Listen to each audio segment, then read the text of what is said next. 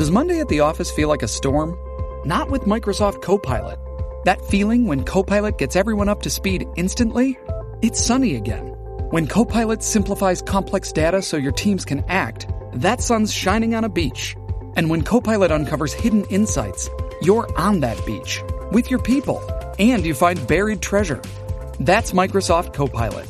Learn more at Microsoft.com slash AI for all. It's only a kick. A jump. A block. It's only a serve. It's only a tackle. A run. It's only for the fans. After all, it's only pressure. You got this. Adidas. Getting engaged is a moment worth cherishing. A one of a kind ring that you design at Blue Nile can help your love sparkle. Just choose your diamond and setting. When you've found the one, you'll get it delivered right to your door. Finding the right engagement ring can be nerve wracking. At Blue Nile, you'll have the expert guidance needed and a diamond guarantee that ensures you're getting the highest quality at the best price. Cherish all of life's moments and save up to 30% at BlueNile.com. That's BlueNile.com. Hi there, I'm Brian Abana, and you're listening to the Mall Over Cod, pod, uh, Podcast.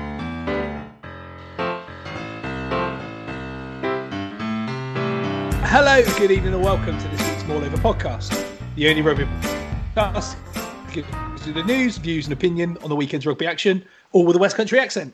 You can find us on Twitter. We are at Mall Over Podcast, Mall Over Rugby Podcast on Facebook, and you can find all of our audio content on Anchor as well as Apple Podcasts, the Google Store, and most other mediocre platforms.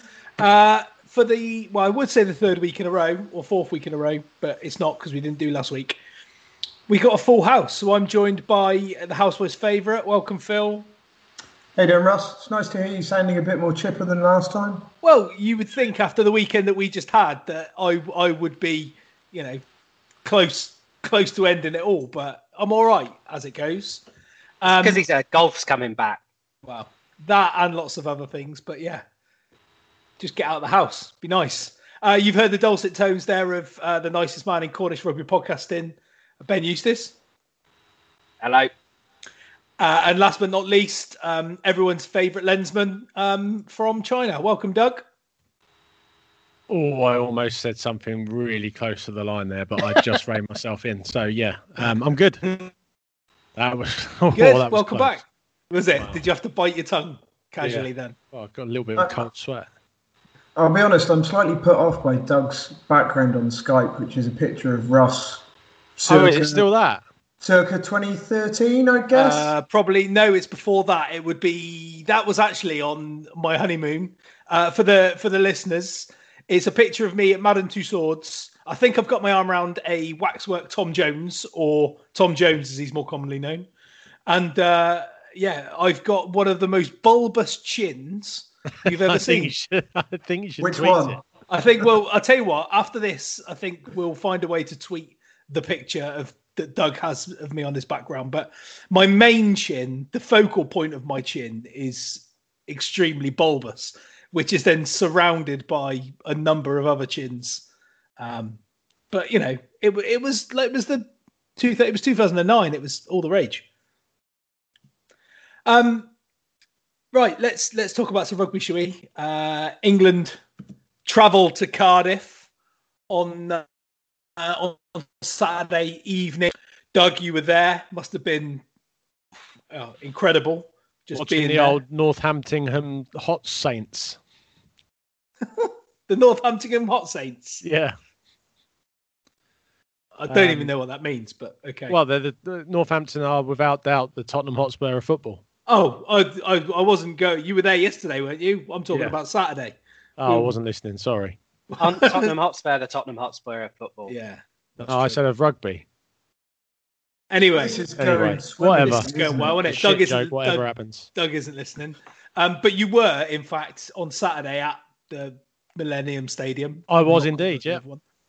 Um, Um, just I know what we said before the pod, but part of um, apparently a broadcast that the BBC should be ashamed of. So Is that that I have seen tweets of that nature. There, there's been a, a lot of slamming of the BBC coverage in general. I think more due down to the the analysis, the punditry, the interviews, and the likes in general, rather than the uh, exquisite camera work.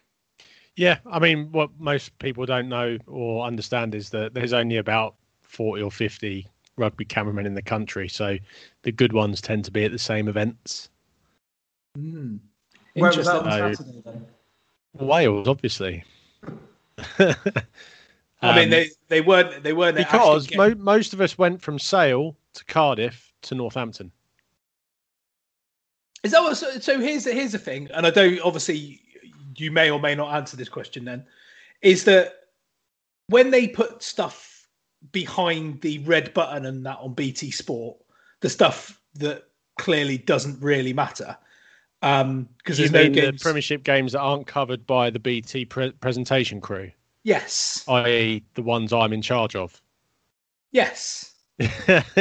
Well, no, and and, and that's that that's what's leading me on to because um, I watched some of the Bristol Leicester game on on Saturday. Um, there was quite a lot of chatter about Max Lahiff commenting commentating on Bristol or was on co-coms. I actually found it quite entertaining. Um, but what I was what I was leading to was around the the production. You know, there would be le- there are obviously less cameras. There are less. Um, There's or- two less cameras. okay. No, yeah, there's two less line cameras and then two less handheld cameras, so four overall. Fair enough. Um, Um, but really, you only get you only lose coverage for you don't get a behind the sticks camera and you don't get a reverse touchline camera. That's the only difference.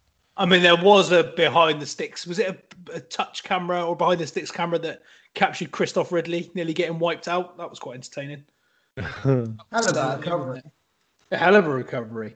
Anyway, nobody really wants to listen to this today. They they actually are all here for us to listen to us talk. Wow, Ben. Ben's now Ben's now changed his background to a picture of me holding a rugby ball with one of the biggest engines you've ever seen.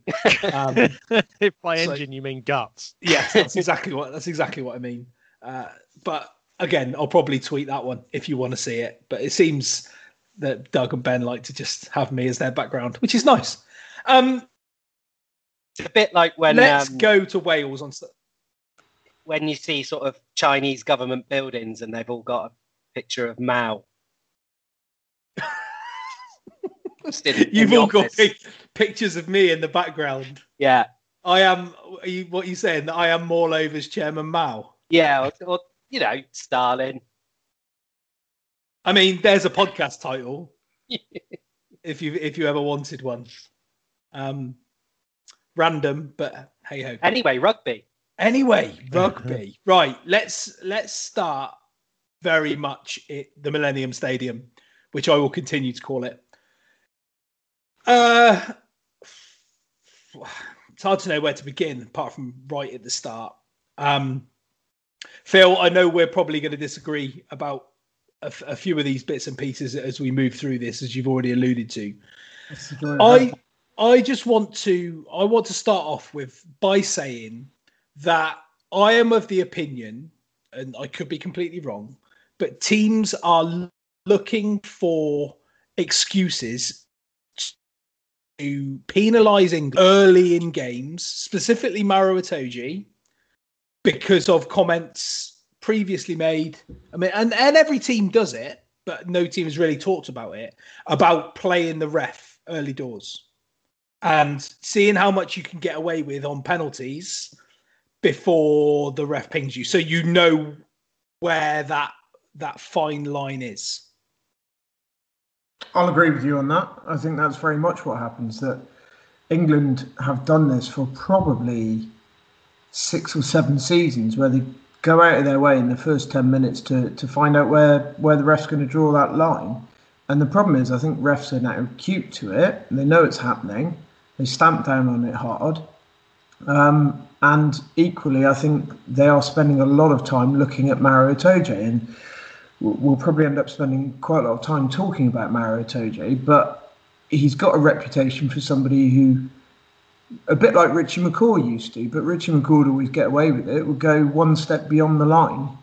And the refs are now watching it to the point where uh, they've almost skewed the line in their own eyes. Yeah, I think I think with Itoje in particular, there's probably two things in addition to that that come into play. One is something that um, someone said in our group chat earlier um, that he's quite a smart player, so he's probably pushing the boundaries quite away and trying to get away with things that are sort of borderline. And I think the other touches on what you said about Richie McCaw. I think if social media was like it is now, I think McCaw would have got penalised off the pitch as well. Because when Itoje does something that's borderline, there's immediately 12 gifs circling the internet of foul play and, and, and or not foul play, but you know, rule breaking. And I, I think the refs are only human, and a lot of them probably do see those, and it probably just seeps in that oh, I'll, I'll keep an eye out for that next time. I think the case in point was the the one where he um, he got the ball off the scrum half. Yeah, the, I- the deliberate knock on inverted commas. N- No, the one where he ripped it on the way down. Oh, the the same one that the So that is a foul, in the second half. That was. I, I thought as part of the tackle, so they they they were still they were still in the motion of the tackle. So it, it wasn't like they were both laying still on the floor and he hadn't released and ripped the ball. That would have been a non-releasing penalty. I get that, but they were still in the motion of the tackle, which I is a one-on-one. Which is a So they- one-on-one thing. There were other players. So as they were still moving, he ripped the ball as they were moving, which With- is the same as the the same as anything of other rip. With, without changed getting too interpretation of this three or four years ago, and basically, as soon as the player with the with the ball in their possession, as soon as the knee touches the ground, the tackler's got to let go of them and got to let go of the ball. And Yeah. if you look, both of Hardy's knees are on the ground at the point at which Itoje rips it. Where, where I was going with that is, is I think Phil's right. I think that is the law, but, But another player might have got away with it because Wa- it, Wales, very, Wales had exactly the same thing about five minutes later and got away with it. and and it, it and it's we'll talk about Itoje again, I'm sure, but a lot of his penalties, people say he gives away a lot of penalties, which I guess he does, but a lot of them are like that. Where if if he got that ball out of his hand half a second earlier, it wouldn't have been a penalty. I'm going to say something now, and it could be construed many, many ways. In an England shirt, Maro Itoje stands out. The guy is six foot five. He's a big um, black man, right? That stands Careful. out a mile, right? And I know I need to be careful, but if you if you think about if that six foot five man is Charlie Ewels doing what Mario Itoje does, and it's not because of Mario Un- Itoje's unless you're Eddie Butler. well, yeah, i- i- indeed. But So Russ, I what you're trying to say is is Itoje is distinctive, and if you're dis- looking distinctive, absolutely, that's a very good way of putting it. Thank you. if you before the match have got a predetermined idea. idea. in your mind that number four might give away more penalties, the the fact that he's six foot six is is one part, and what what you said, it, it, you know, is another part. Um, I don't think you're suggesting that the referees have got any. No, no, no, Um, no, no, no, no. I'm not saying the referee. I'm not saying any referee is remotely racist, right? Not in any way, shape, or form. What I'm saying is, Maro Itoje has a reputation of pushing the boundaries as far as the offside line goes, and it's easy for referees to see that because of who he is. And, and also because if, if he if he looked like Doug, he would still stand out on the pitch because he's such a good player. yeah, That, that that that would be my point. I I think Maro Itoje gets pinged more often because he is so good.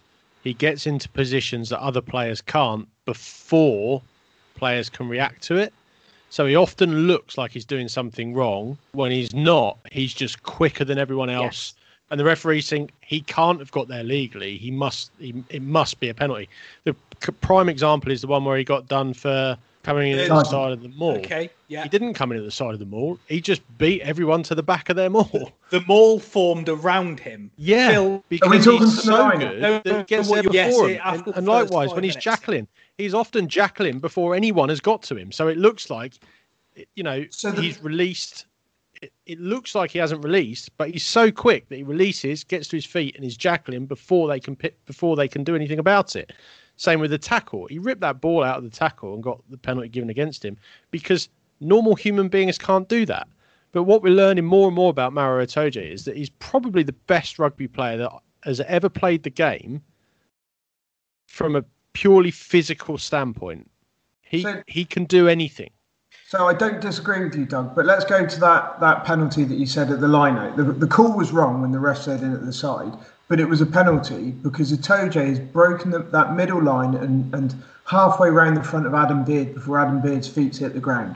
It's still a line out, and you're not allowed to go past that centre line until the, the person with the ball in their hands hits the deck. So it's still a penalty. And it's exactly the same thing that Charlie Ewels got pinged for about 10 minutes from the end. And this is where it gets tricky is actually I, I looked I went through the 14 penalties and there were two of the Tojo's that there's no way in the world they're penalties. The classic example, as as you say, Doug, is that charge down, the charge down from the box kick, because nobody else would be able to get anywhere near that. But he's a mile onside at the time at which Hardy picks the ball up. He is well behind the back line and he's onside and he gets his hands to the charge down. But the ref calls it as him being offside because he thinks there's no way you could have got So, there. so the referee, the referee is the referee has guessed the same as the referee. I mean, the the deliberate knock on, and I've watched that deliberate knock on loads of times. I spent a bit of time this evening looking at a lot of the penalties, and that deliberate knock on to me, if if he'd gone there and he'd slapped the ball forward straight through Hardy's hands, and he's just pushed it straight through. I could see how that was a deliberate knock on. However, he's come over and through the middle and he's actually slapped it straight down. The fact that the ball's gone forward is an is an outcome rather than a deliberate knock on. But again, the fact that wasn't actually um, Gaüzère's call, was it? It was a, it was the TMO that called that because He'd, he'd given he'd a actually knock-on allowed the advantage. game to continue and England were gonna he'd, he'd given a knock on advantage and they kicked it away, hadn't he? So Um, I, I just think again, uh, it's it's, What I would- it's hard for me to say- say. Go on, sorry, Ben. what I would say is what Martin Johnson said, and um, another very decent second row that I was talking to on uh, Facebook said as well was once he's once he's realised the referee is looking out for him and is being fussy with everybody, he should have maybe just stay, taken a step back. But Uh, I I think he gets that in every game that he plays. So if you if you ask Maro Itoje to step back, you're not going to get Maro Itoje. But even if So he does it for even if he does it for ten minutes and just gets the ref off his back, I, I think he needs to start doing it for the first 10 minutes. Say to Itoje, okay, be, be yourself, play yourself, carry the ball, but don't don't get any 50 50 calls in around rucks, any offsides, anything like that. Just keep quiet for the first 10 so that the refs aren't on your case, and then you can start doing a bit more. I just I don't think he needs be to, like that. I don't think he needs to play so close to the edge because he is so much better that he could play well within, well inside the edge and still do the things he does. And I would also question that, you know, the risk of giving away a penalty at a line out within the 10 metre lines by coming round too early is is the benefit of stopping that more is the cost benefit of that is it worth doing it for the fear of giving away a penalty? You might as well just let that go. Let them have them all because they're likely going to box kick it straight to you anyway. Yeah, you're just giving them a free it's, kick into uh, the to me it seems about they, they talk about controlling their controllables but they don't seem to be very game savvy in that tom curry's penalty for in at the side wales were well inside their own half it, it just doesn't need to be done you, you, uh, you let that ruck go just let it go I, I thought the, that there were several penalties in the first half that were not penalties. Bill's just said exactly the ones that I, that I would probably list. But I think all, all the penalties in the second half were just dim. Yes, yeah, yeah. yeah. Jo- Well, I mean, Johnny- we'll get we'll get to that. In a minute. Johnny Hills, I mean, The the you could see um, that from Mars. The exclusion to that is is the Mako Vunipola one, which I don't think he's offside. I think he comes back behind. So box kick comes up. I can't remember. It was either May or Slade knocks it forwards a bit, and, and Mako catches it. But if you look at Mako, he comes back onside and then attacks it forward. So it's a it's just a knock on. Yeah, I mean, I mean, I- it's not. are Offside's hard to more watch of a lottery than scrums now. Yeah. I think that's a there can be an offside penalty at every ruck. There, there, there can be the the the, sh- the the crazy thing about this is a lot of these penalties can be given at any time. You could look, you could pinpoint any ruck and go right. Well, there's a penalty. There's a penalty. Just so happened that we get pinged a lot, or So we the- got pinged a lot in that game. It, A classic example of that is the Genge one. Genge goes in supporting a player. The player gets tackled, drops to the deck, and Genge falls on top of him and, and effectively seals off. That pretty much happens at every ruck. Um, but in terms of the rucks, if I just want to compare how the rucks were refereed, not the rest of it, because I think the rest of it was we can, we can come on to how the rucks were refereed with how Karl Dickson refereed the Sale Exeter game. Now, fairly early on, that ref was absolutely shit hot on players not rolling away. So Owen Farrell in the first couple of minutes, not rolling away, whistle goes, penalty. Um, similarly, there was a Wales player fairly quick, and as a result, nobody's hanging around that tackle area because they know they have to move lightning fast.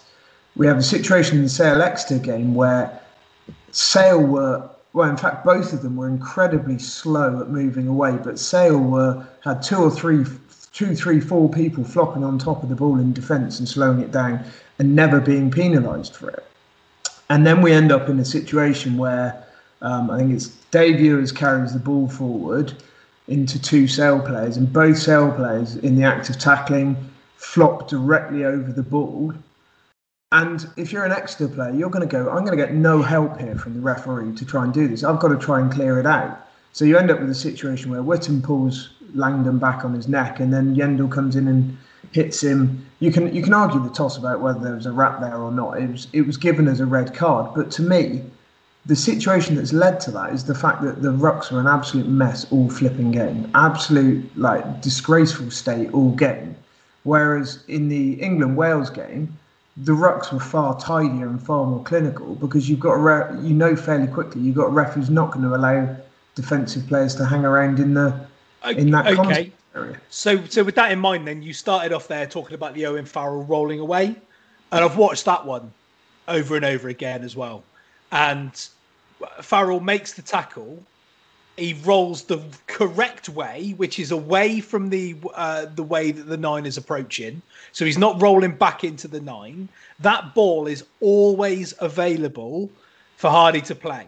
The referee gives Farrell approximately zero time, less than a second, even though even though he's rolling the right way and not obstructing the ball, he's already he's like he'd already already decided that he was going to give that penalty uh, at that uh, as he made that tackle because he saw that Farrell was isolated and potentially could be dropping on the wrong side, which ironically he didn't end up.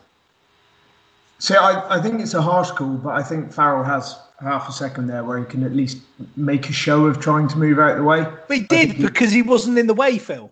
I, see, I Because the ball was think if you look at the already always lateral- available. If you look at the lateral view of it, that ball isn't available until he's cleared out to the side.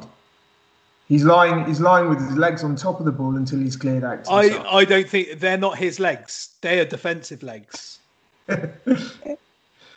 Any, anyway, We'll agree to disagree on it. But my, my point was, in general, I think because he was harsh on the rucks from the start and consistent on the rucks, you end up with much tidier rucks, which means you you don't end up with five, six, seven players on the floor, hands all over the place when they shouldn't be.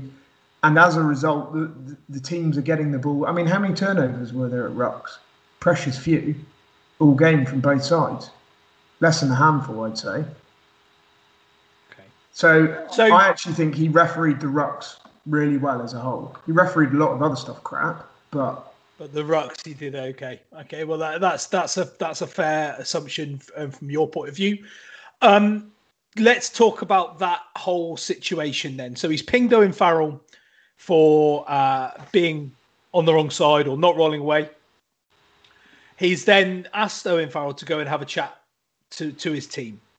He said, called the time off, allowed them to go and have his team. Now, this was a very similar incident to what I think has been highlighted from a couple of years ago from and Gaüzère, uh, Gaüzère again, where uh, Biggar kicked to Adams again. I think wasn't it? It was it was a similar situation, but sort of the other way around.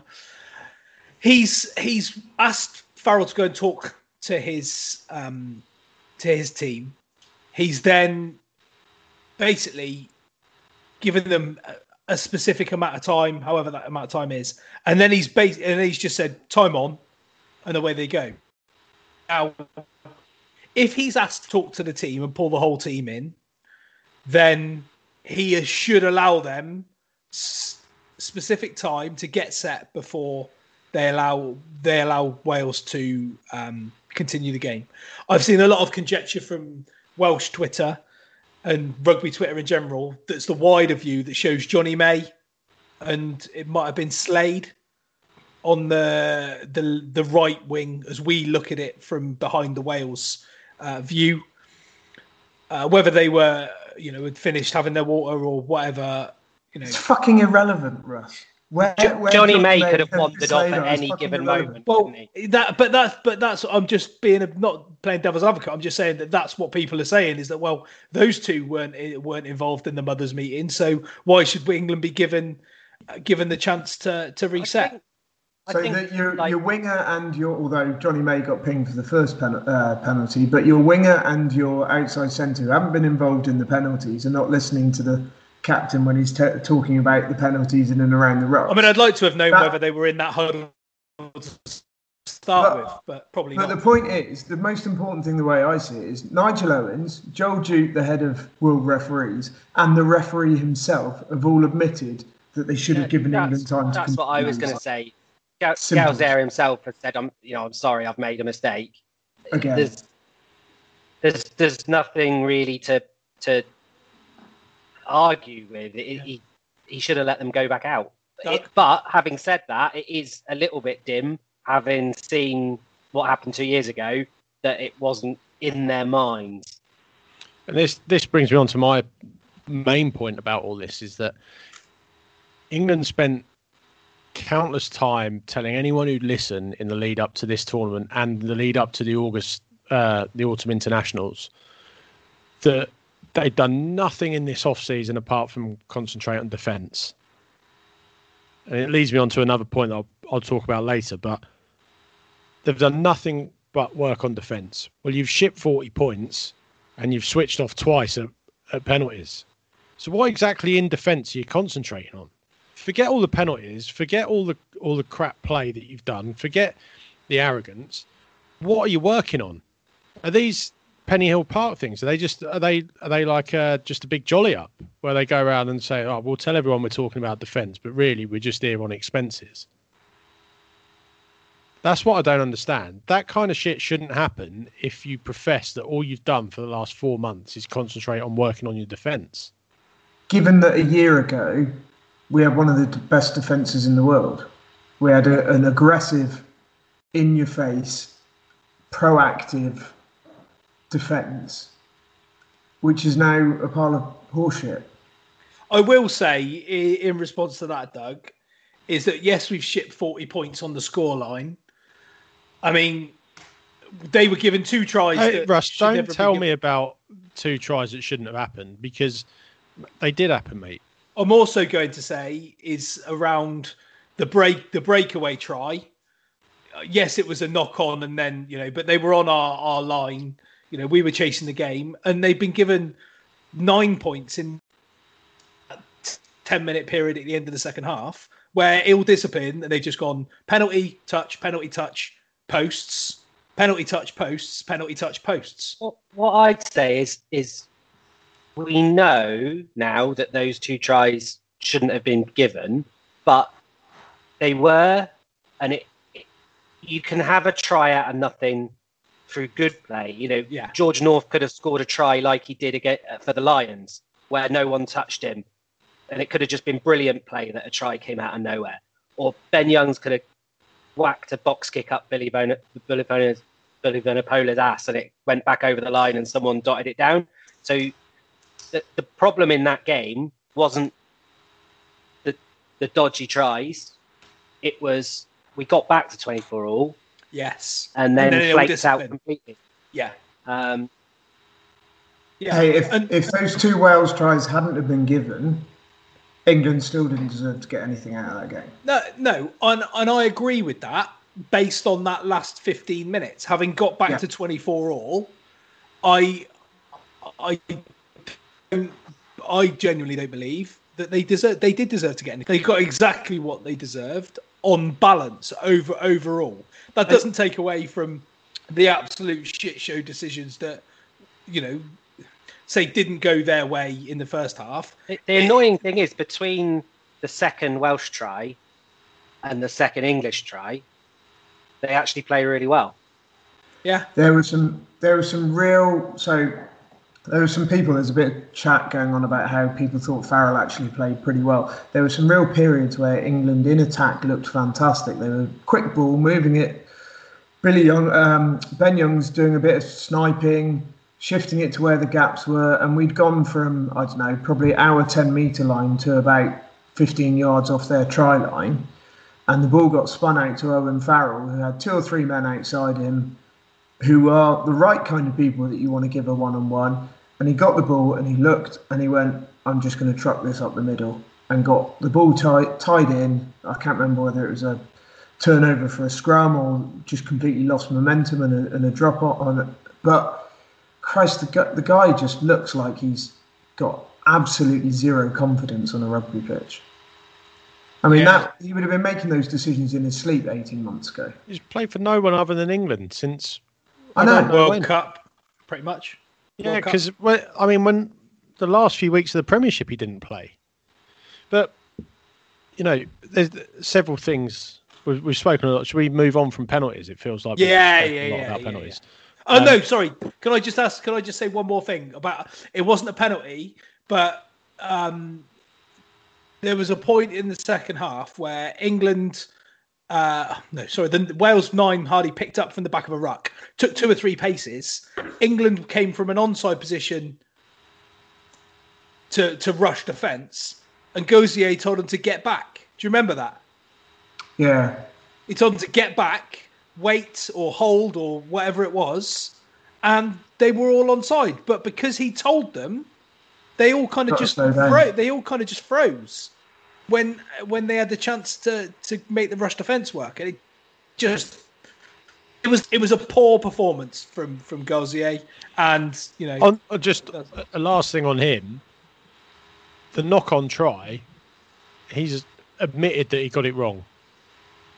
There should be no reason why once a once a knock-on goes to a TMO, there should be no reason that's ever been that's ever got wrong. With the amount of cameras they had Yeah. there, that's unforgivable. Like that is genuinely that should never happen. But the TMO agreed with him. Yeah, which makes me think. Which makes me think. Then, right? Referees in general, and it would have been easy for him to see in real time. He should have blown for a knock on. So his decision should have been, he's not that on. Not real time. That's a try. I've given a try. You check whether it's a knock on or not? It should be. He's not that on. I can see with my eyes. I'm trusting my eyes. He's not that on. Is there any? Can you change my mind that he hasn't knocked it on? But he's not given. He's not given that once they've scored the try because I referees now are adverse to making decisions because of the comfort blanket of the TMO. We've seen it in in, Premiership in that football. instance, Russ, I'm inclined to go with what he did because within five seconds they were over the try line, and the game's about entertainment ultimately, so you want tries. So you let that go Uh, because there was a no because there was a try. You let it go, and then you bring it back and you decide, well, should it have stood? Once they brought it back, it shouldn't have stood. But I, I, I actually don't mind him going with it. Uh, no, no, no. You, you've got me wrong. You got me wrong. No, he, he said, I'm not saying blow up. What I'm saying is, when they scored that try, Oh, so he should His- have given like a soft his signal, decision, try. his his soft signal should have been, I think he's knocked it on there. So my on-field decision is no try, knock on, because I saw that with my own fucking eyes. Tell me any re- if you can tell me anything different, like they do in a lot of Premiership. You know, you know when they score tries now, the TMO just checks it upstairs and goes, "Yeah, try's good," yeah, well, like, we without- talk about that another time, maybe. without without breaking the game, but or or anything else. But his decision after seeing that said on-field decision is a try, which then meant they had to conclusively prove that he knocked it on, which they still did, by the way. They still proved that he knocked it on, but an interpretation of of the law said that he didn't because it hit his leg, but it didn't hit his leg and go backwards. It just hit his leg as he was running forwards. And the reason it looked like it went backwards is because he was running fast forwards. We, Does that we make sense? that. We all get that. Yeah, but um, fucking Alex, whatever his name is, and Pascal Gaüzère didn't, did they? Why? They're the they're the international referees, Doug. But it's irrelevant what happens after it hits his leg. The point is, it's come gone forwards from his Yeah. hand to his. So so why then? Why in an international rugby match is that being is that being mistake being made? Well, Because he what- fucked up. why are international players knocking the ball on? Yeah. You, Are we, I, we I've, got- fullbacks? I've got no. Are we talking you know- about fullbacks?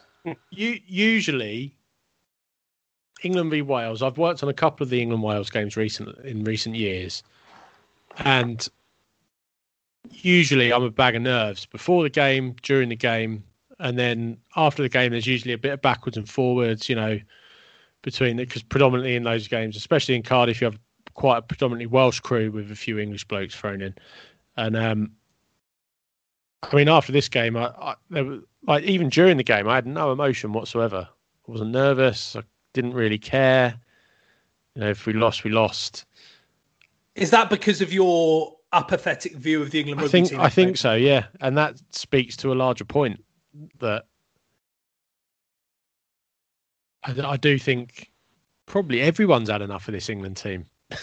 you know? Yeah, I mean, you said a couple. You've you've said it on a number of occasions now that, in your opinion, England are fast becoming, or have, if not, have become the most unlikable team Yeah. in world I mean, sport. Owen Farrell doesn't help. And again, another thing I've wanted to say since Saturday, we got to get rid of this notion that rugby is a game played by gentlemen and it's all about respect. It's like that that went out of the window a long time ago.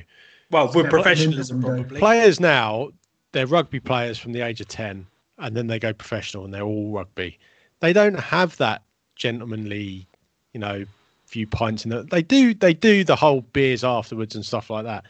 But it's not about just the game now. This is their livelihoods, and so they can be shithouses. So you got to do away with that. If Ellis Genge don't want to cap, clap a team off a pitch, don't worry about it, mate. Fill your boots. It's the irony of that little clip, though. It was he actually had clapped them, but had stopped, and then this clip was a period of time where he wasn't clapping.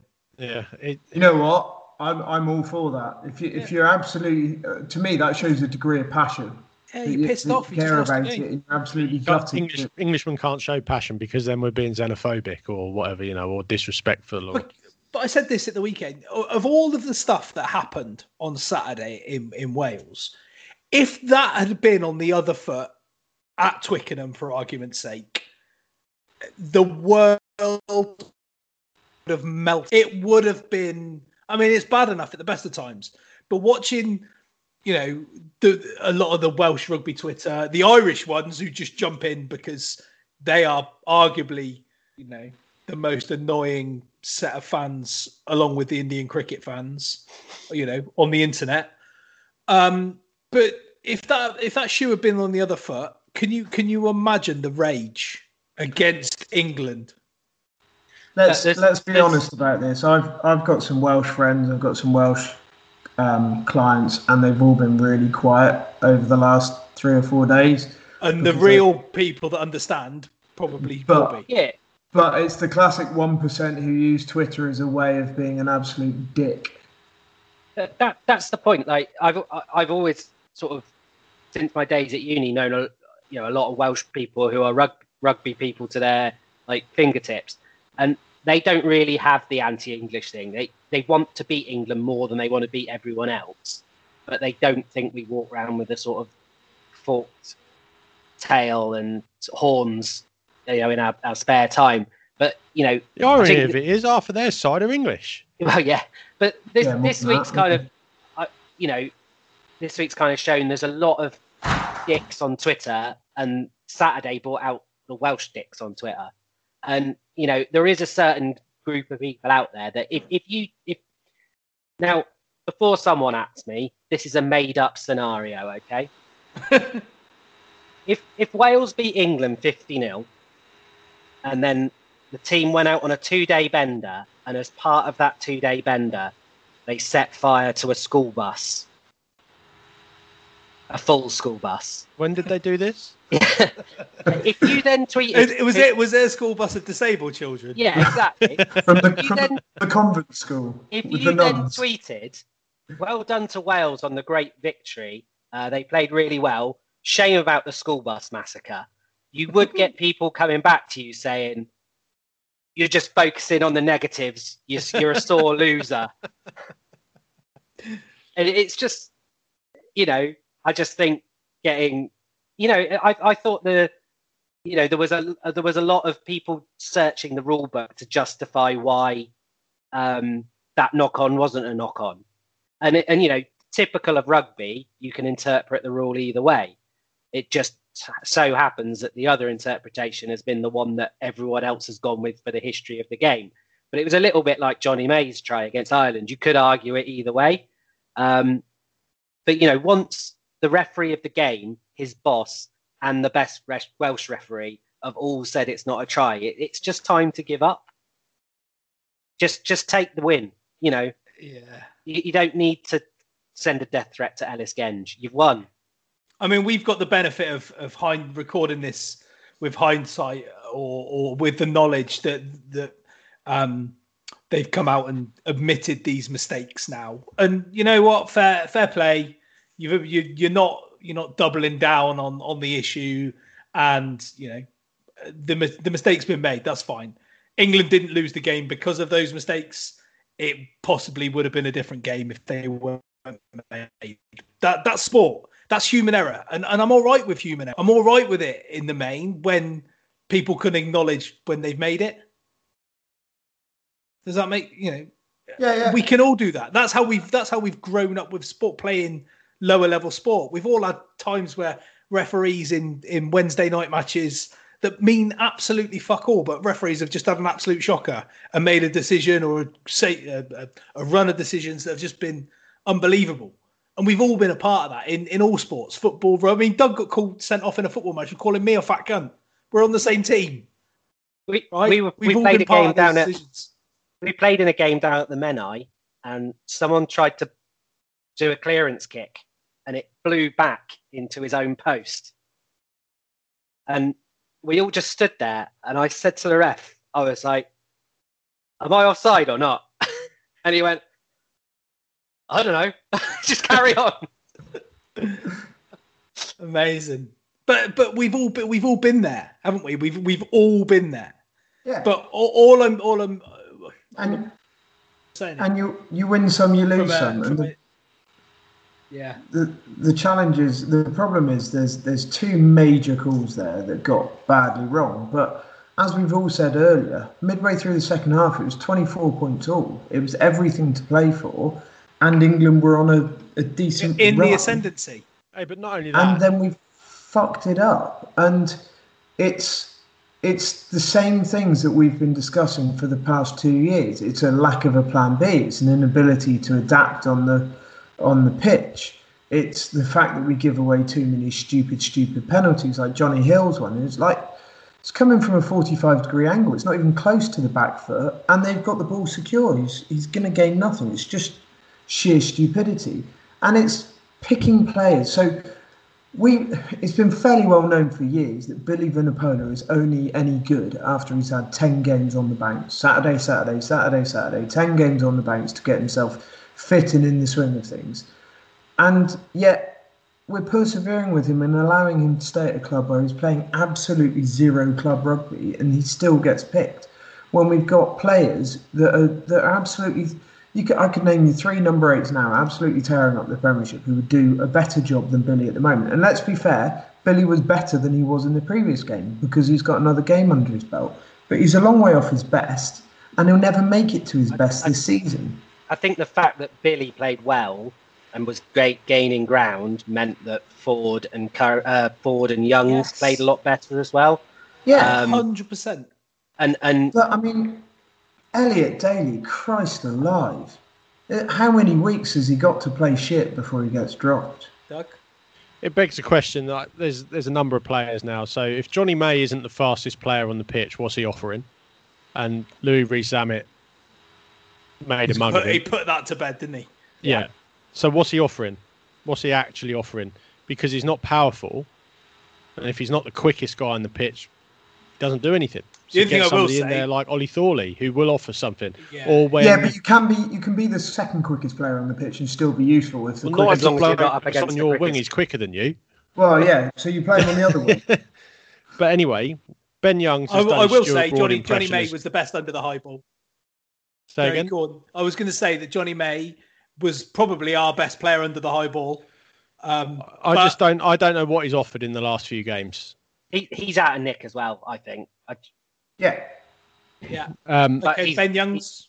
He's Ben Youngs has done his best Stuart Broad impression and brought himself another ten caps. That, that's true. The, the interesting thing is that we look so much of a better team when we've got a nine that will run off the base. Yeah. And yet we've got two players in the squad who that is their trademark who don't get anywhere near the squad the team. Thacker and and um, Robson. Little, little Harry Randall. Uh, sorry, Randall. Sorry, I get them mixed up because they're the same size. But um, Randall's injured, isn't he? Is he injured now? Okay. Well, yeah. look, you know that that's a fact. Um, that we need to look at. We need to look at that position.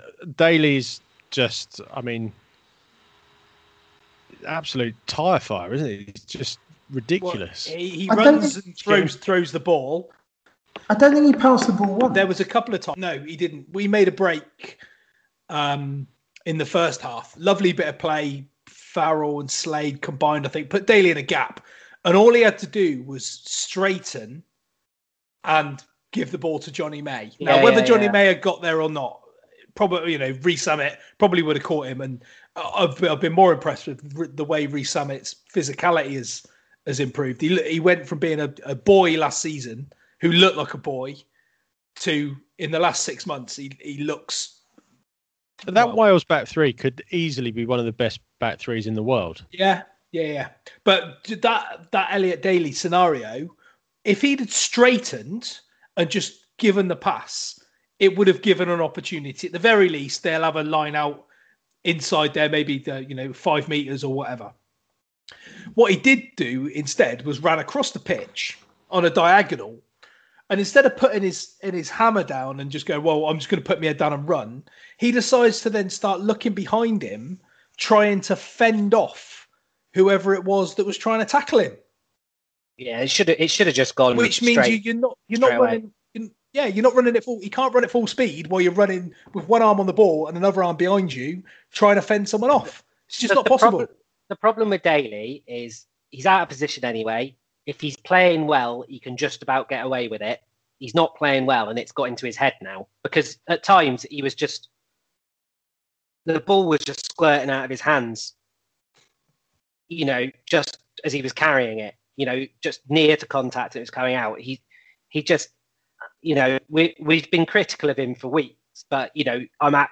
I, I started to feel a bit sorry for him in that game because because he's out of position, he knows it, and he knows he's not playing well. So it's not a very nice place to be in, I would imagine. Um, I thought what's what. I mean, Watson when he got that ball with four or five men in front of him, Superb I finish. just thought that was a. Tr- I just I just knew he was going to score. Um, you know, we've said Ford and Youngs played well, and I thought Mako I thought had a good game, and so did Sinckler. Um, Well, the, the thing is, Mako and Sinckler, uh, uh, they had good games without being noticed. I mean, I I can't remember hearing like hear, really hearing Sinckler's name through commentary. He just he was just efficient. He could just got stuff done, you know, which you'd I expect think- from a front row forward. I wouldn't. I, I don't want my front row forwards, you know, being talked about on commentary. If that makes sense, I want my front I- row I forwards to do the. And every, every time he carried it, he sucked in a couple of Welsh players, Yeah. which is what you want him to do. I, I think another thing that that caused a, problem is is how much more of an impact the Welsh bench made. Um, you know, you know England's bench. I mean, a lot of them came on very late anyway. They probably left it too long to bring them on. But, you know, that's the feature of, of Eddie Jones as well, isn't it? Mm. He doesn't he, he doesn't make cha- he doesn't make changes until almost at a point where the the gate they're not going to have too much of an impact in the game. yeah, Good job. I mean, George like, Martin was on the bench, wasn't it? yeah. I mean, sat in his tracksuit for eighty minutes. I mean, Sheedy and and Halaholo were on what fifty minutes from, from about 50, So- 55 minutes, and, and both of those, you know, had a real impact. Cory Hill scored. I gotta say, yeah, I gotta say, Callum Sheedy, when he came on and Biggar went off, I I genuinely thought, here we go, I- like we've we've got an opportunity here. No, And- and- and hands I've up. seen enough of him to know he's, Hands up, he's made is a the- different stuff. Yeah, he he was superb. He was he was absolutely fantastic when he came on, and you know, hands up. You know, I, I genuinely thought potential weak link. Big has gone off, bit of a talisman for them. Um, but Sheedy blew him out the water. She, I mean, Sheedy is probably as an all-round ten, like offers a bit more threat than Biggar because of the way he carries the ball as well. His speed of pass, his fleet of foot. You know, Biggar is very, very good, but he's fairly, you know, two-dimensional. Whereas I'd say Sheedy is more of a three-dimensional ten. What it says to me is that Eddie Jones has an issue. Wales have shown that they're not they're not bothered, or Pivac has shown that he's not bothered about giving people a chance if they're playing well. And often, if you give people a chance when they're playing well, they reward you. So he's picked players on form. I mean, I'd never heard of that replacement hooker, the scrum half. I didn't even, didn't know he existed. And I'm thinking, well, why aren't you picking Rhys Webb? He's, you know, where, where's he? Where's where's all these? uh, You know, there is no way on God's green. I mean, look at Sam Simmonds. Sam Simmonds is Welsh. He's playing for Wales. It's without question. But we stick with this squad. We stick with this out of this loyalty that Jones has to the team, and it's holding us back because we're not give, we're giving random second rows caps. Like he's happy to do that because at the end of the day, he knows that when everyone's fit, it's OJ Lawes or it's OJ Hill. Launchbury. Launchbury. They- he knows they so miss- he, he can they hand out Launchbury. caps like confetti's to second row. It doesn't matter. But I've, I mean, we we said it in the last cycle to the last World Cup. These middle years of a World Cup cycle are where you try your onions. You, you see what you've got in the garden. We know that the squad that Jones is picking is not good enough to win a World Cup because, and it's, it was the same with the England football team. We picked the same football team three World Cups in a row and were surprised every time we didn't win. We're picking the same squad this year that we did in the World Cup, and they weren't good enough then. They're not good enough now. It makes you wonder how you evolve if that's the case, doesn't it? Well, they're not going to. Yeah, well, that, that's that's that's where I was going. You know, it, it's all very well dropping in penny numbers of players here and there, but like this this Six Nations, the Autumn Nations Cup, which nobody should really give a fuck about. I know Ben, you're going to disagree with this massively, and you want England to win. You know, you think England should win every Test match that, that they go into. Now, I think if you're if you're going to pick players to give them a chance, that that almost gives you a bit of an edge to say, well, we're going to be experimental, but we're going to give these players a chance to see what they can do. You might it might not come off. And if you looked at Wales in the autumn, I mean, I'm not saying by any means Wales Wales are a great side now, but you know, they're making go, progress. Go, they are making progress. And you look at, you know, Jonathan Davies is, is getting on a bit, and George North playing 13. I thought he was excellent.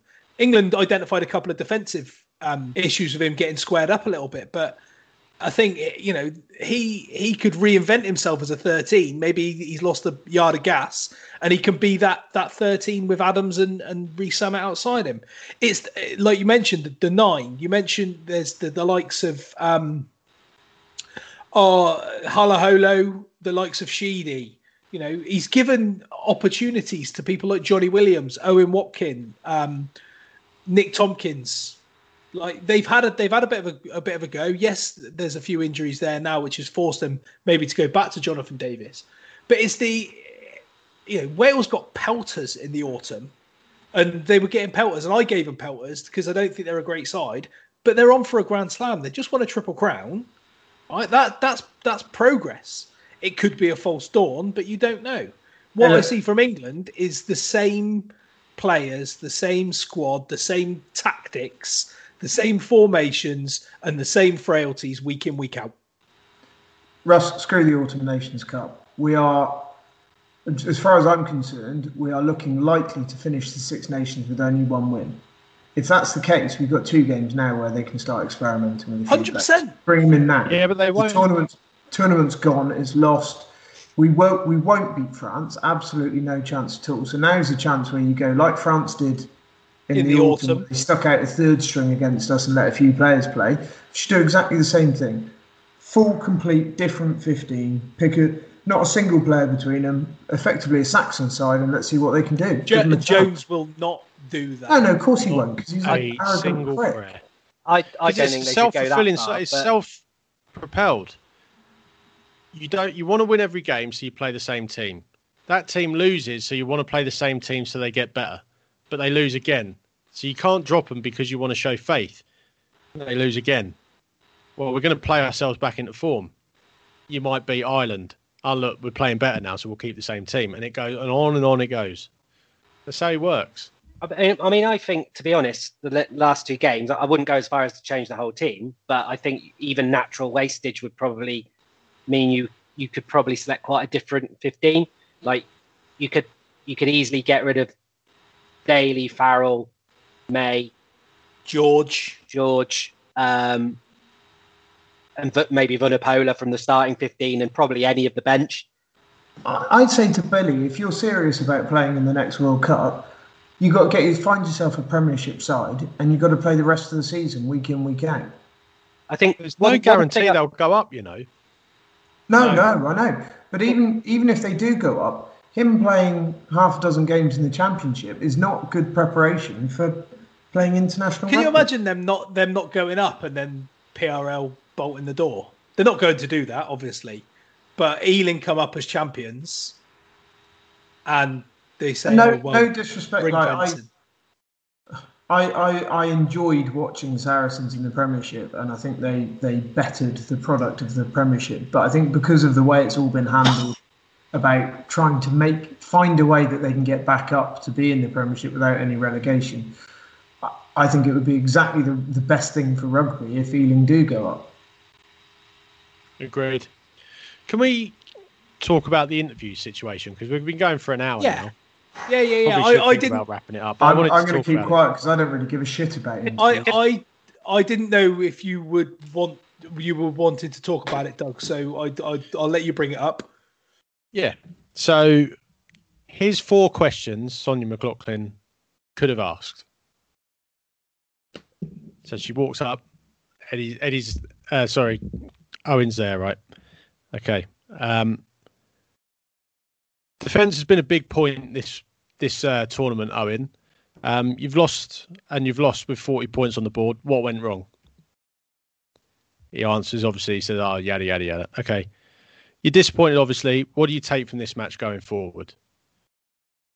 Refereeing's a big point, but how can England change the picture of in the referee's mind? Okay, and lastly, a big performance from Wales. Did they pull any surprises, or did that just did they just execute better? All of those are questions that Owen Farrell can give a tangible answer to. And I've just jotted those down in the last two minutes. She watched, uh, you know, she was there. I mean, I've had the benefit benefit of hindsight. The thing with that interview is, in my opinion, is looking for a soundbite to nail Owen Farrell to the wall. So I, I haven't nail listened, Eddie Jones to the listened or watched the interview. What what were the questions? It was basically um, all about the refereeing decisions. Okay. Somebody did a count. Apparently, she asked the same question to four people ten times. I, Now- I, Did you get an I answer? they, No, No, they of course just- not. they just dead battered it. But then mean, I, I've had I've seen Chris. Sorry, Ben. Just uh, I've seen B, B, BBC people, and I use the term in general. Chris Jones. I will I will name one because I've seen a, a tweet specifically of his asking about, oh, where's this rubbish come from that they're not going to answer questions and criticise referees, and that just seems like stupid doubling down on support of a colleague that That's ex- that is exactly what it is. And let, so and you know I've brief encounters with Sonja. I, I obviously filmed that Ellis Genge interview when he said about Oh, the sausage sausages. king. Yeah, yeah yeah Um, she seems a, a lovely person, but in this instance, I think she was wrong. And the problem with the situation is, we ask for accountability from players and coaches, and if I mess up, I have to be accountable. Who's she accountable to? Because in my view, it is a, a mess up, misguided, almost certainly, not vindictive. I don't think there's any vindictiveness. It's her job to get a soundbite, so she tried to get a soundbite. I think she went about it in the wrong way, and I think there could have maybe been a, a slightly deeper line of questioning, other than was the ref wrong. But for everyone just to come out and blanket, say, what, oh, he's right, she's one of the best at the job. She f- absolutely didn't do the best job she could have done in that instance, and so she, every people have a right to question it. I, Just I because she's a woman or whatever, that that shouldn't come into it. Do you yeah, job, do that's it well. irrelevant. It's irrelevant. So was it just questioning? But it feels to me like people are defending her because she's a woman. I, was I thought it was a there- pretty. Was it just questioning that she got, or were, or were there comments that singled it out because she's a woman, or went further to the Well, I like? can't see her mentioned, so I don't know. But No, apparently no, she got. or no, whole or of- the fur- whole of further Twitter to the like for of it. like Ellis Genge getting death threats and things like Yeah, that. I mean, it's getting out of hand, really. Let's all let's all be honest about it. And I think we've reined ourselves in somewhat, apart from on our little group on Twitter. yeah. But let's um let's be honest. The way to deal with it isn't to broadcast on your Twitter feed that you're crying in your car. Because can you imagine? Can you imagine Tim Cocker doing that for BT, getting a few upset tweets and then tweeting I'm sat in my car crying, or or um, Martin Bayfield? Yeah, it's it's it's going. It's don't. Let me. How do I say this? Don't play. Don't say, "Well, I want to be treated as a, as an equal, and I'm doing the job I'm asked to do, and I can do it as good as everybody else." I And then it- and then- to get, and get then expect- because And but sorry, Ben. But then expect everyone to feel sorry for you when you've taken a few pelters. It's almost like you're saying, "Well, you want everyone to stick up for you because you know." because you're vulnerable and you you know you shouldn't have to take this abuse which is right you shouldn't have to take the abuse but equally don't don't put yourself in a position where you could potentially be at the brunt of that?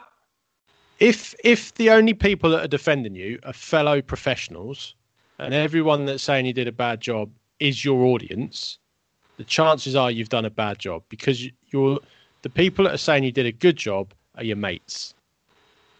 And they're trying to make you feel better. The people that are telling you you've done and a bad and, job and on, are your audience on twitter and on twitter the people that are, that are defending you usually uh, want to try and sleep with you So, so yeah i think you're, you're probably not right. Um, but well no but you know what i mean you know like when somebody defends somebody yeah, she's yeah. not going to sleep with you mate what, what I'm just trying to find out is actually how, what kind of comments were made and what vindictive things were said. Somebody cocks it up, and the job that they're doing is very much in the public eye. Like I felt if I cocked up something with a client, I, I would hope that client wouldn't go straight on Twitter and say that I'd cocked up and, te- and tell everybody. But I guarantee But- if he did, your mates on Twitter would say, "Don't listen to him, Phil."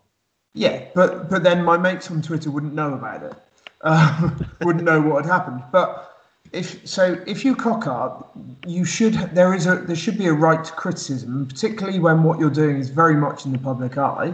The public could have a right to go. You know what? She's done a crap job of an interview there. She's rehashed it and asked the same question multiple times. Blah blah blah. Yeah, fair enough. Hundred percent agree.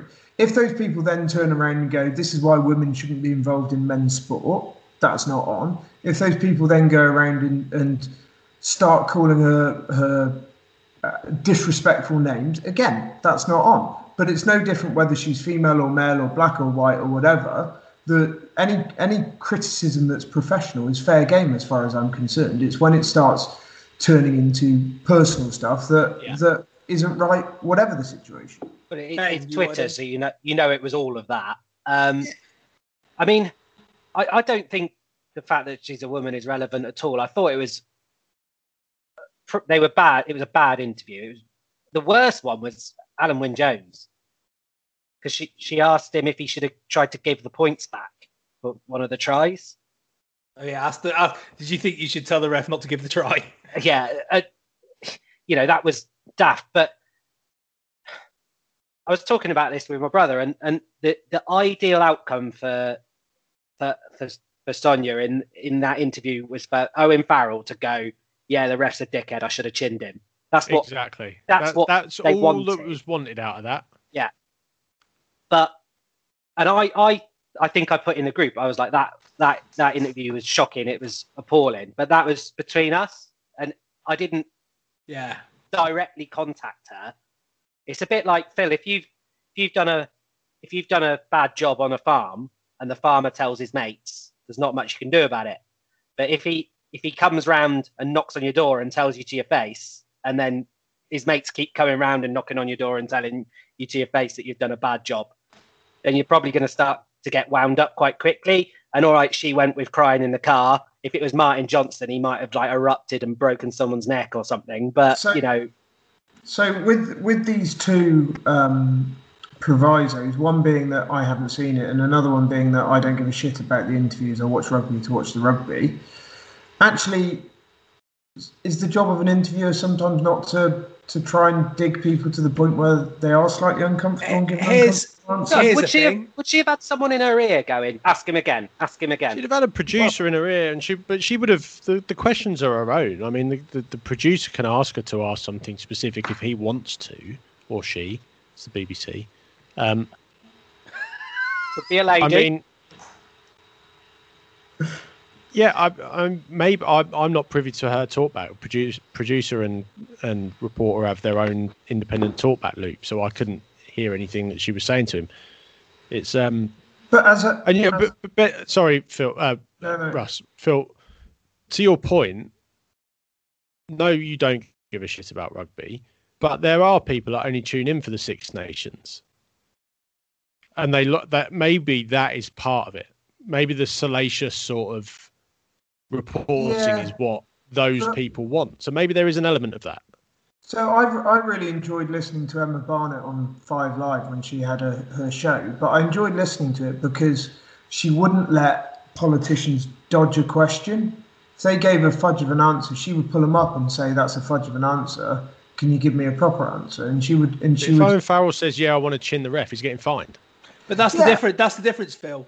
Instead of instead of saying, I, I think you know, can you give me a better answer? She didn't. She just asked the same question again and again and again, as opposed to finding a different way to ask it. Now, my point is, post-match interviews, in general, in sport, are the biggest waste of time. I think now But than they've Mate, ever they're been. only there for the sponsor board. That's what they're there for. yeah, if there wasn't a ex- sponsor board behind it, they wouldn't be doing them. Because uh, yeah, because because it what what insight do you get from it? Because it's the same cliched bullshit. You could literally copy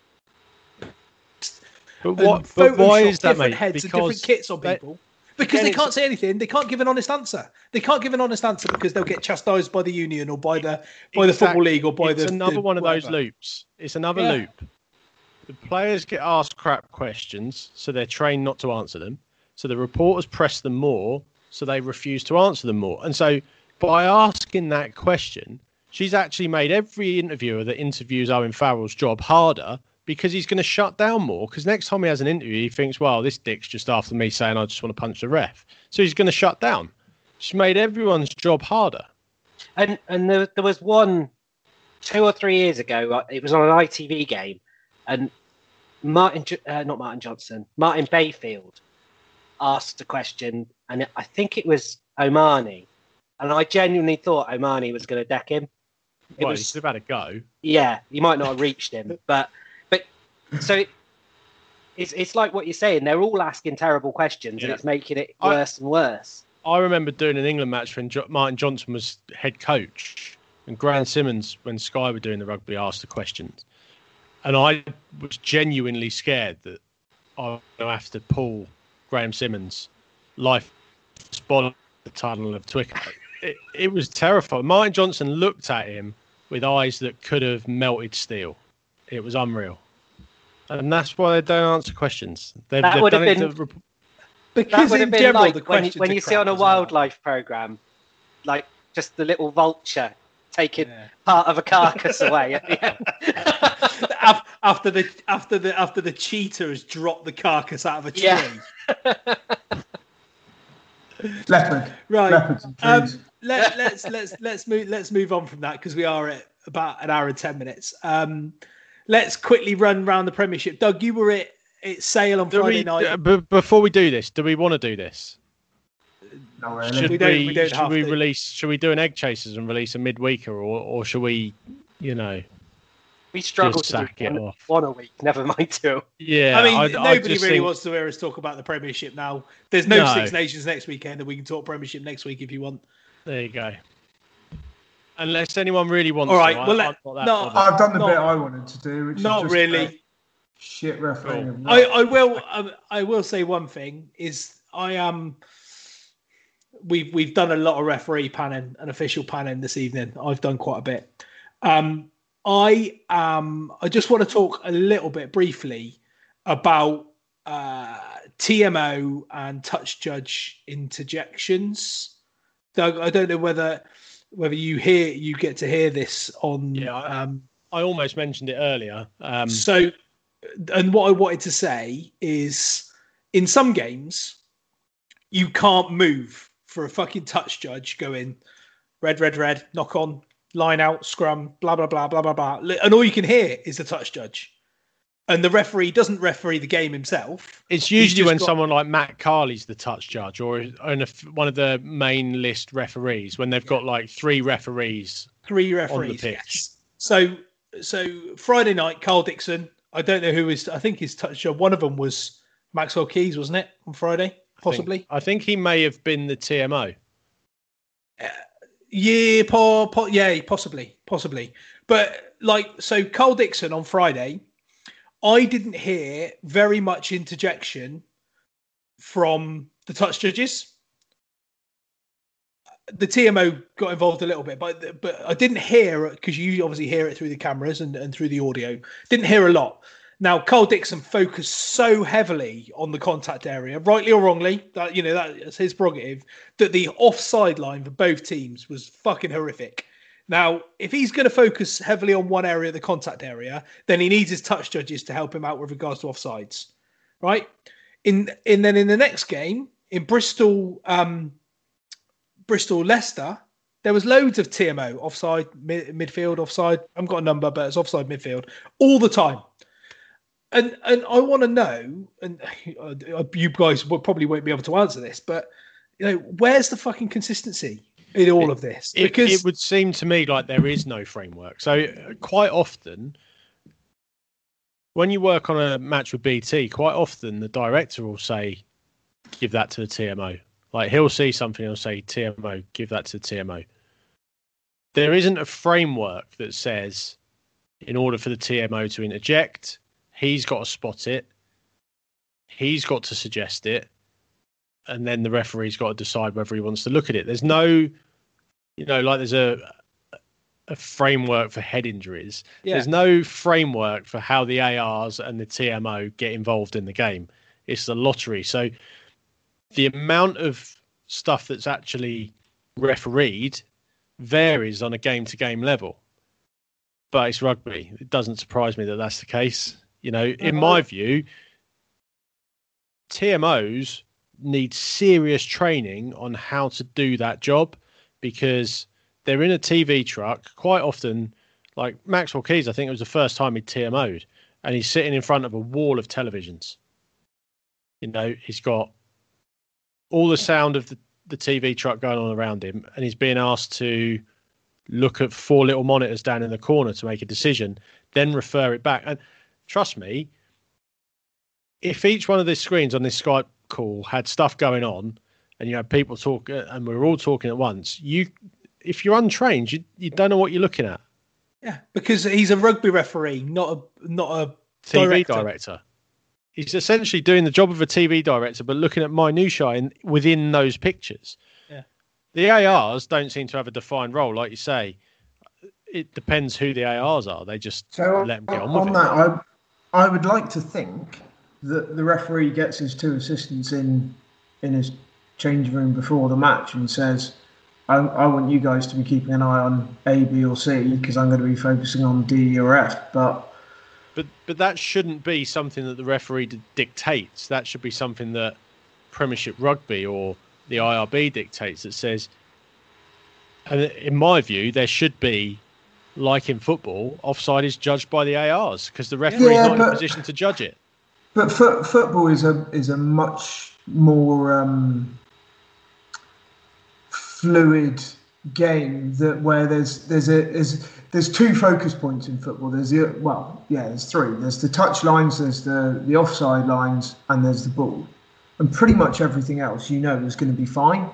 Whereas in rugby, there's there's six or seven different points you have to be Well, looking at every one time. I would that- argue, Phil.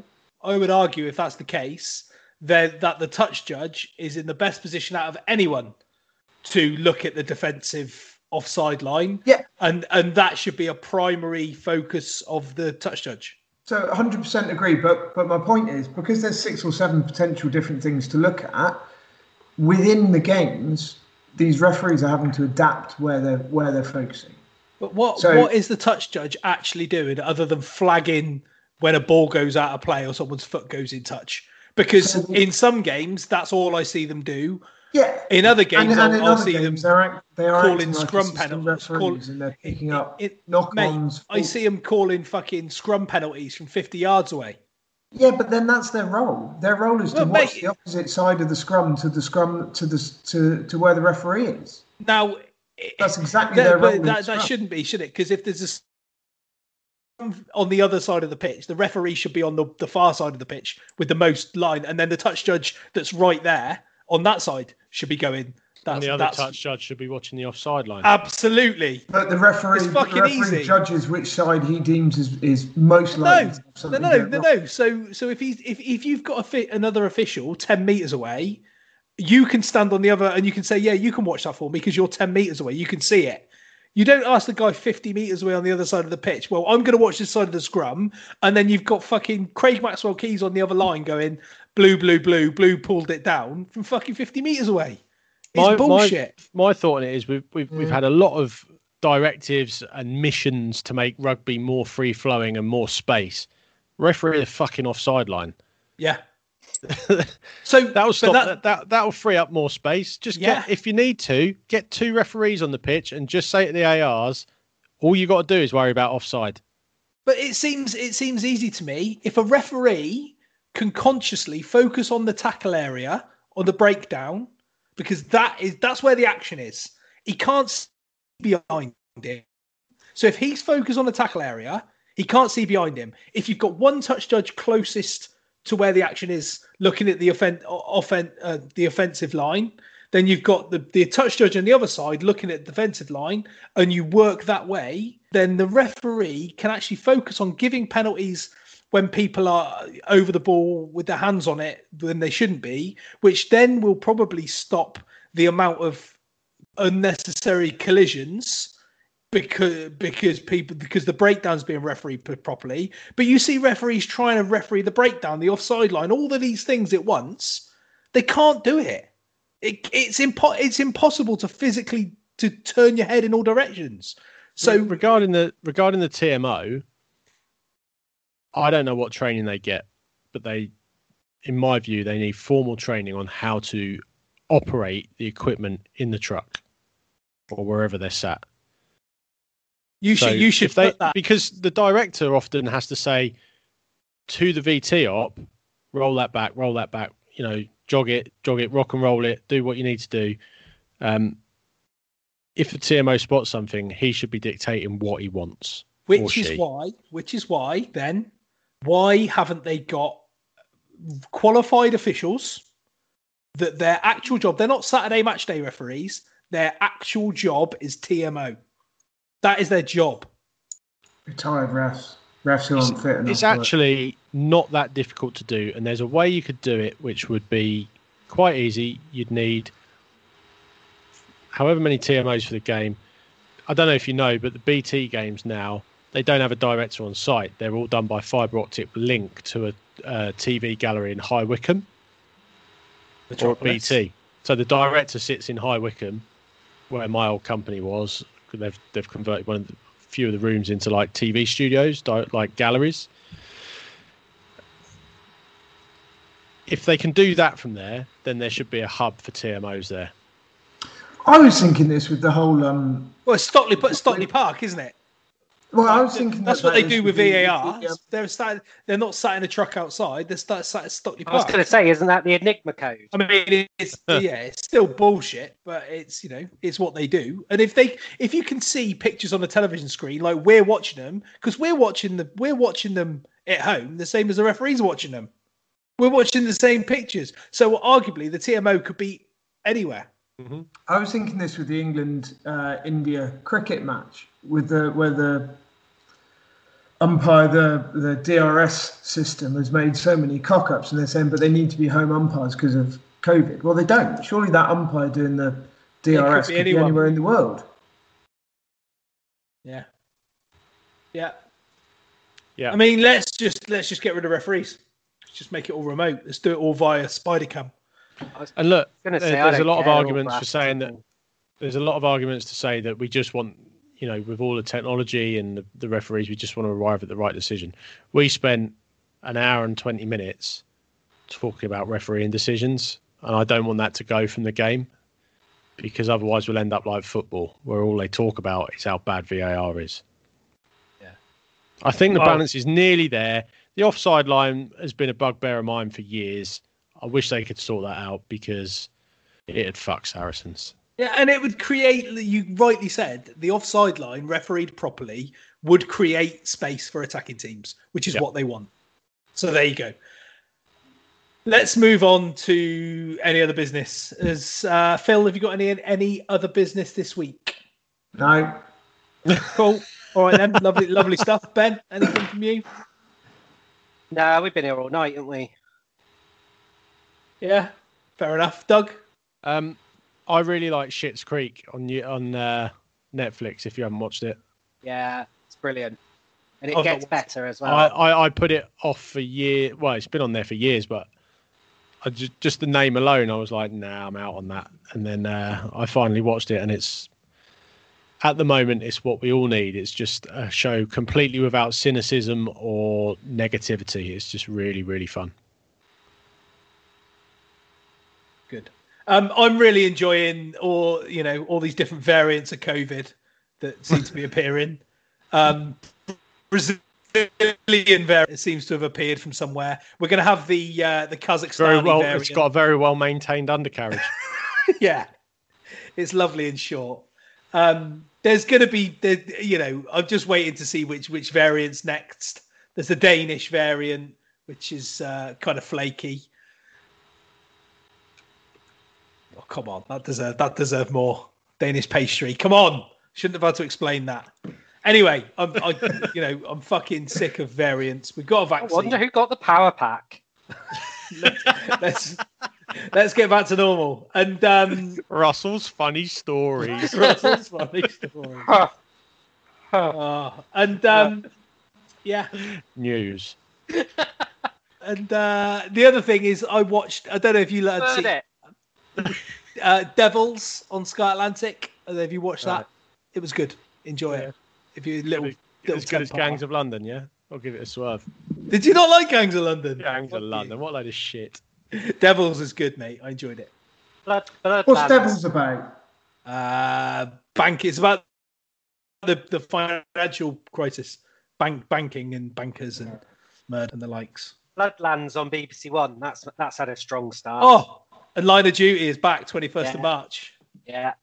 I've, I've been rewatching the uh, the Sunday night Lindsay Denton series. Excellent. Now now we're now we're cooking with diesel or whatever it is he says. Yeah. Sucking diesel. Fucking diesel. That's it. Now we're cooking with diesel. I mean, I, I tried. Ironically, I mean, I've It's tried a that. lovely flame grilled burger. Incinerated over diesel. Mm, yummy. Right, that'll do then. Uh, thanks for listening. I hope we've not bored you too much. Sorry uh, if I offended anybody if you've got this far, um, but who cares? All the best. Go well. Go well.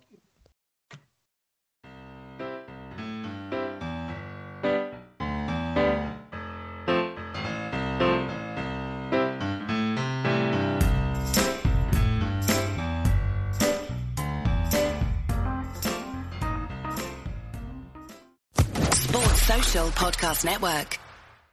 Hey guys, it is Ryan. I'm not sure if you know this about me, but I'm a bit of a fun fanatic when I can. I like to work, but I like fun too. It's a thing. And now the truth is out there. I can tell you about my favorite place to have fun. Chumba Casino. They have hundreds of social casino style games to choose from with new games released each week. You can play for free anytime, anywhere and each day brings a new chance to collect daily bonuses. So join me in the fun. Sign up now at ChumbaCasino.com. No purchase necessary. Group. Void were prohibited by law. See terms and conditions. 18 plus.